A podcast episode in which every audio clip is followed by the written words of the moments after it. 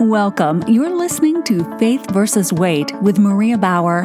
Maria is a former U.S. Navy Health Information Systems officer, current health and wellness coach, and author of the book Faith versus Weight, reminding you that you already have victory in Christ. Now, here's your host, Maria Bauer. Hello and welcome. It's time for your Daily Strength to Shine. For those following along with the Faith versus Weight program Daily Strength to Shine Action Guide, this corresponds with week 4, day 2, opening with our Bible verse of the day coming from Exodus 20:17. Thou shalt not covet thy neighbor's goods. When it comes to coveting, we might think of our neighbor's new car, beautifully decorated home, or exciting career, but that's not all I see being coveted. Ready? Thou shalt not covet thy neighbor's skinny jeans. Do you appreciate what your body can do, or do you despise it? If your biggest health complaint is you cannot eat whatever you want and fit into a pair of skinny jeans, it's time to get on your knees and thank the Lord. There are people unable to get out of hospital beds who would gladly trade places with you. Often I have to remind new clients who are discouraged with their bodies that they were able to walk into the classroom or fitness facility and God willing, they will walk out. What a blessing. Your body is a gift from God. How would you feel if you gave someone a gift lovingly handmade, especially for her and no one else, and she hated it or trashed it? Remember to thank God for His handmade gift. What other tangible remnant do you have that God specifically made just for you, other than your body, that He blew the breath of life into? If you have given birth or attended one, you know the excitement of a first breath. Your body, with God's breath, allows you to do whatever He is calling you to do today. This is why you have a body.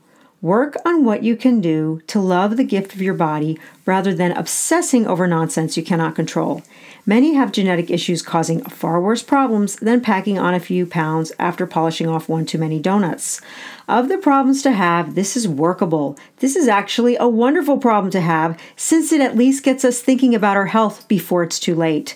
Everyone has some problem area they need to work on.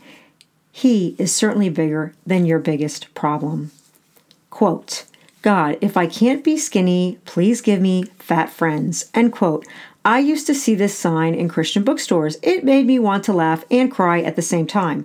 Before Faith versus Weight, I led and participated in a few Bible study groups in different parts of the country here and there.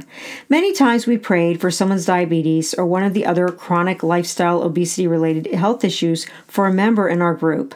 Then we immediately plowed into the weekly potluck table filled with lemon bars, brownies, cookies, and chips.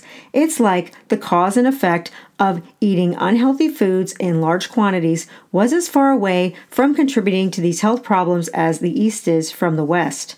Still, I could almost hear the words of Jesus in my head saying, Do you want to be healed? Alrighty, so I guess I won't be invited to your next potluck.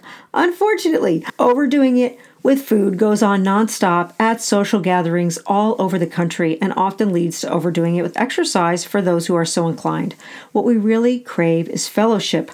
Unhealthy decisions do not need to be a part of fellowship. You may watch others and think, hmm, she can eat chocolate cake and fried chicken and still be a size 2. But what you may not see is the rest of her daily total calorie consumption and activity level, or maybe she just has a type of genes where a higher percentage of her calories go to muscle instead of fat. I remember many a morning when I was 16 years old sitting across from my pencil thin brother who was trying to gain weight and would down four donuts for breakfast as I was trying to lose weight. I would slurp on a straw stuck in the latest diet shake coming in a can, hoping to suck down the last drop because I was starving. I was unaware that these diet shakes that came in a can spiked my blood sugar, leaving me hungrier than before I started, while also leading to all day sugar cravings. Although we had healthy dinners, the rest of the day was a free for all. Many high school girls are going through far worse heartbreak and drama when it comes to their diets today. The lesson learned here you must start with real food and continue to eat it throughout the day. One meal a day of real food is not enough to offset a day of eating junk, even if what you are eating and drinking is labeled diet.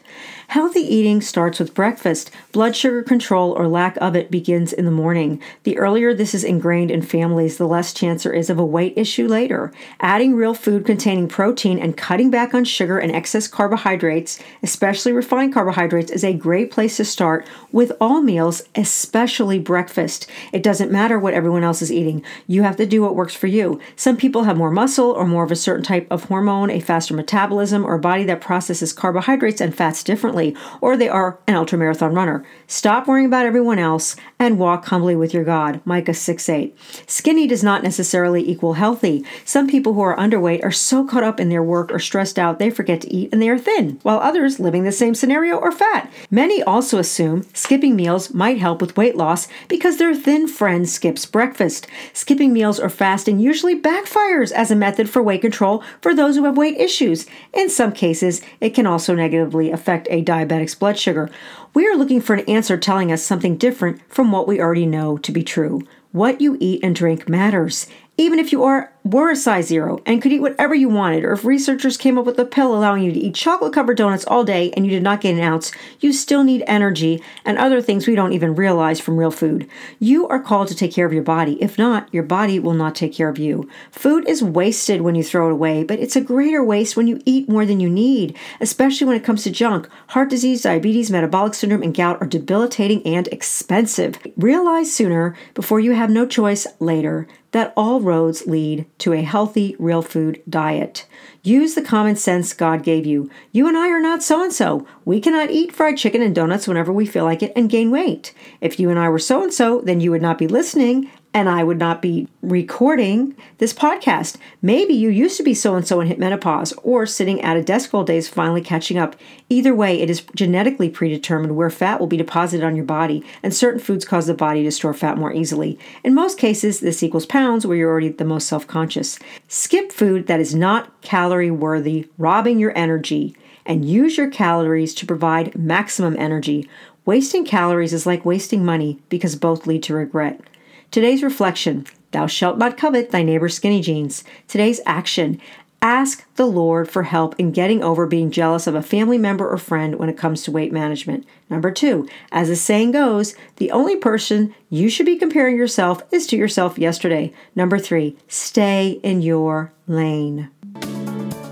Thank you for listening to Faith versus Weight, reminding you that you already have victory in Christ. Consult your physician before starting any weight loss or exercise program